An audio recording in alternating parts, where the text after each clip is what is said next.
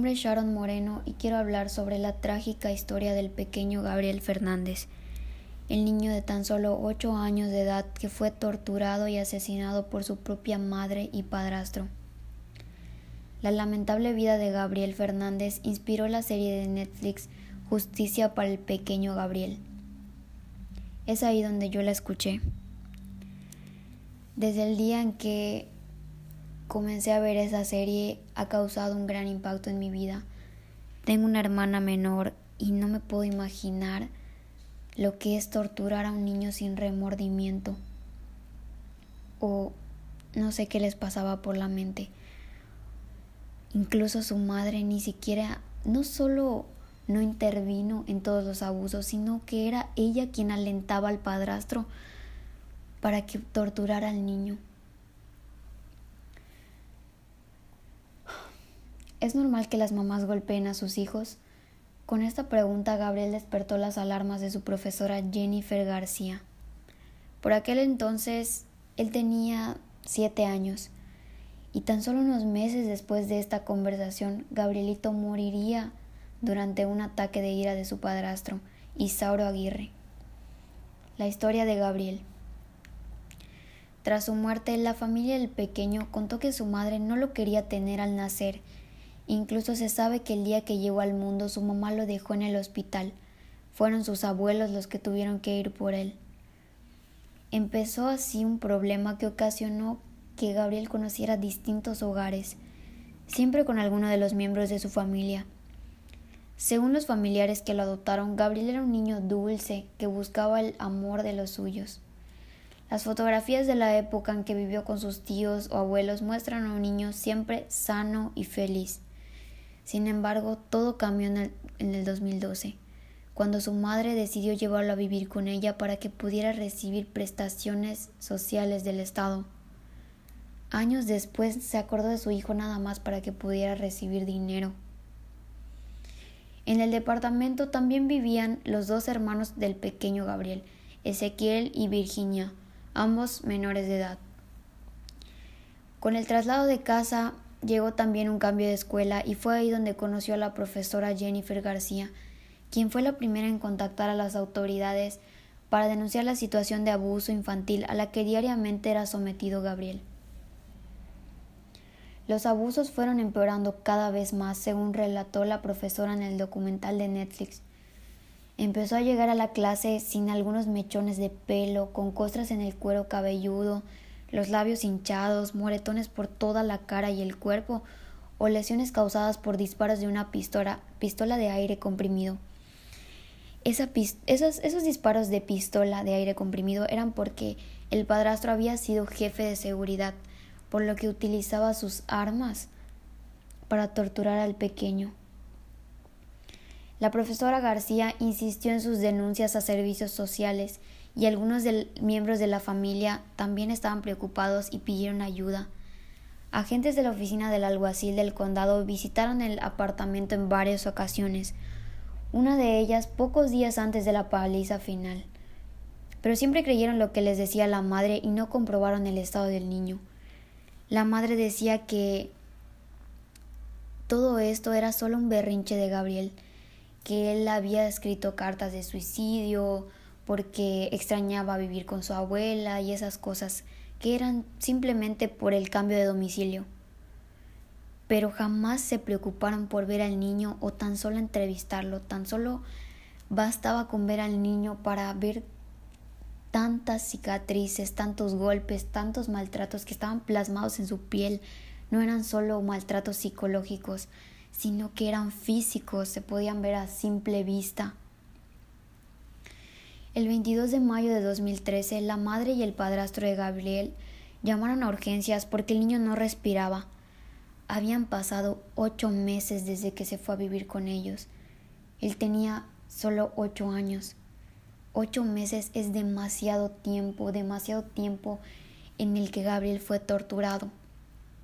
Ocho meses en los que nadie hizo nada, en los que las autoridades no hicieron su trabajo como debe de ser, ese niño podría estar vivo si tan solo hubieran hecho el mínimo intento por verlo, por platicar con él, por ignorar lo que decía la madre, porque se trataba de un caso de abuso infantil. Debían ver al niño, no preguntarle a la madre. Algunos de los paramédicos que acudieron a la llamada de, emergencia cuentan que a simple vista se podía detectar que Gabriel tenía numerosas contusiones en la cabeza, varias costillas rotas, partes de la piel quemada, las manos hinchadas. Dos días después falleció. El forense que realizó la autopsia relató que Gabriel tenía en el estómago arenilla mezclada con heces de gato. Los propios hermanos de Gabriel, que testificaron a puerta cerrada por ser menores, confirmaron que el niño era forzado a comer excrementos de gato si no limpiaba bien la batea. Comía excremento de gato. En verdad ese niño sufrió una tortura inimaginable.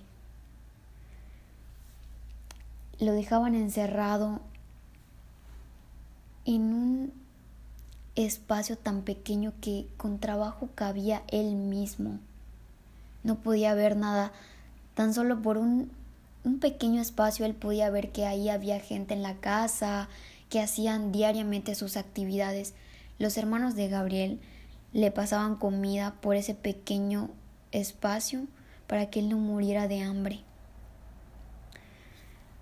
Ellos cuentan que era tan difícil ver a su hermano ahí y que no podían hacer nada. También explicaron que la madre y su novio a menudo lo encerraban en un mueble que tenían en su habitación, sin darle comida ni dejarlo ir al baño, y que el padrastro lo, golpeaba con especial dureza llamándolo gay. El abogado de Isauro, sin poder negar la evidencia sobre la causa de muerte de Gabriel, basó su defensa en argumentar que la paliza mortal no fue premeditada, sino producto de un ataque de ira, y pidió a los miembros del jurado que condenaran a su defendido por homicidio en segundo grado. No los convenció. Isauro Aguirre fue sentenciado a muerte y espera ejecución en el penal de San Quintín, en California. Tras conocer ese veredicto, ese veredicto, Pearl Fernández, su madre, decidió declararse culpable, con lo que evitó la celebración de un juicio y la pena de muerte. Fue sentenciada a cadena perpetua sin posibilidad de libertad condicional.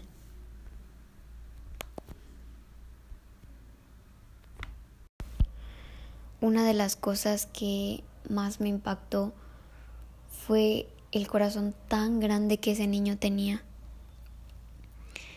En el documental de Netflix muestran una parte en donde la maestra les pide que hagan regalitos para sus mamás para celebrar el Día de las Madres. Y Gabriel, sin duda alguna, sin esperar nada, hizo tarjetas para su mamá.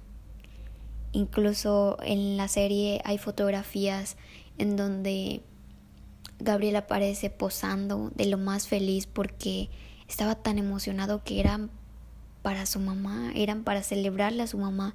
Él amaba a su mamá a pesar de todo lo que ella hacía. Incluso la maestra les pide en una ocasión que hagan tarjetas y que escriban algo, ¿no? Gabriel escribió una carta de perdón para su mamá, diciéndole que ya se iba a portar bien, para que ella estuviera feliz, para que no tuviera que hacer nada de eso y ser así con él. Son cosas que te rompen el corazón porque él era un niño tan bueno, tan noble, que ni siquiera en su corazón no cabía el rencor. A pesar de todo lo que él sufrió, él no odiaba a su mamá. En la serie también sale una parte en la que el padrastro dice que lo golpeó porque Gabriel le preguntó a su mamá por qué seguía con él, si lo podía dejar, por qué seguía con él, si él la golpeaba. Gabriel solo quería lo mejor para su mamá, solo quería lo mejor para todos, para sus hermanos. Él era un niño muy, muy bueno. No merecía morir de esa manera, no merecía tantos meses de tortura. Es sin duda una historia desgarradora, una serie que después de verla no te deja indiferente. Cualquier persona con sus cinco sentidos podría tener demasiados, demasiados sentimientos encontrados. Solo tiene seis episodios que van desde los 47 a los 60 minutos aproximadamente, pero en verdad no se requiere de más tiempo para generar tantos sentimientos. El documentalista es quien tomó el caso, el cual gira en torno a toda esta serie. Es de la mismísima vida real de Gabriel Fernández. La serie hace un acercamiento al juicio del caso de Gabriel, pero también refleja las terribles fallas de un sistema que no pudo proteger a ese niño y garantizar su vida. Fueron tantos golpes que el pequeño falleció. Gabriel perdió su vida, perdió su luz en este mundo. Su padrastro fue condenado a pena de muerte, pero tal vez pasen muchos años para que eso ocurra. Su madre solo fue condenada a cadena perpetua y no a pena de muerte, solo porque el sistema consideró que la mujer padeció también de abusos en su infancia, en su adolescencia y tenía trastornos en la personalidad. Esta serie podría estremecerte si no estás preparado para, para verla podrá despertar muchas emociones en el público, pero sin duda nadie queda inmutable ni indiferente luego de verla. Los enfermeros, las enfermeras, los paramédicos, los doctores, los vecinos, la maestra, muchas personas que ni siquiera eran tan cercanos a Gabriel, con tan solo ver al niño les causaba una tristeza inigualable. Incluso en el documental cuentan que ha sido el caso que ha impactado en sus vidas. Una de las enfermeras cuenta que ese fue el caso que marcó su vida por completo. Llegó a su casa después de que Gabriel había fallecido y les contó, les contó a su familia y cada año después de la muerte de Gabriel celebran su cumpleaños en su casa compran un pastel, le cantan como si él aún estuviera vivo. Fue algo que realmente impactó a muchísimas personas. Afuera de la casa de Gabriel está lleno de regalos, regalos que dejan las personas al pasar, ya que después de enterarte de esto es algo muy triste. Es muy triste saber que ese niño perdió la vida, le arrebataron la vida, le arrebataron los sueños, la felicidad y el pensar que los últimos días de su vida murió infeliz. Él no supo lo que es el amor de una madre. Su papá estaba en prisión, su verdadero papá, el biológico, estaba en prisión mientras ocurría todo esto y él le dan la oportunidad de presentarse en, en el juicio y él da unas palabras y dice que se siente culpable de cierta manera del haber cometido un delito y no haber podido estar para su hijo, porque la familia de Gabriel cuenta que él a pesar de todo, a pesar de que se equivocó, en muchos aspectos siempre fue un buen padre, siempre amó a sus hijos, siempre quiso verlos, siempre estuvo al pendiente de ellos, entonces él de cierta forma se sintió culpable con todo lo sucedido. Los abuelos todos dan unas palabras increíblemente desgarradoras. Sin duda alguna es una serie que vale la pena ver porque te deja un aprendizaje muy grande, muy muy grande, incluso en las averiguaciones que se hacen, en cómo no debemos actuar, en el daño que le podemos ocasionar a alguien, en que ignoramos tantas cosas en este mundo y no sabemos qué es lo que realmente está pasando. Por último, solo quiero decir, descansa en paz, Gabrielito.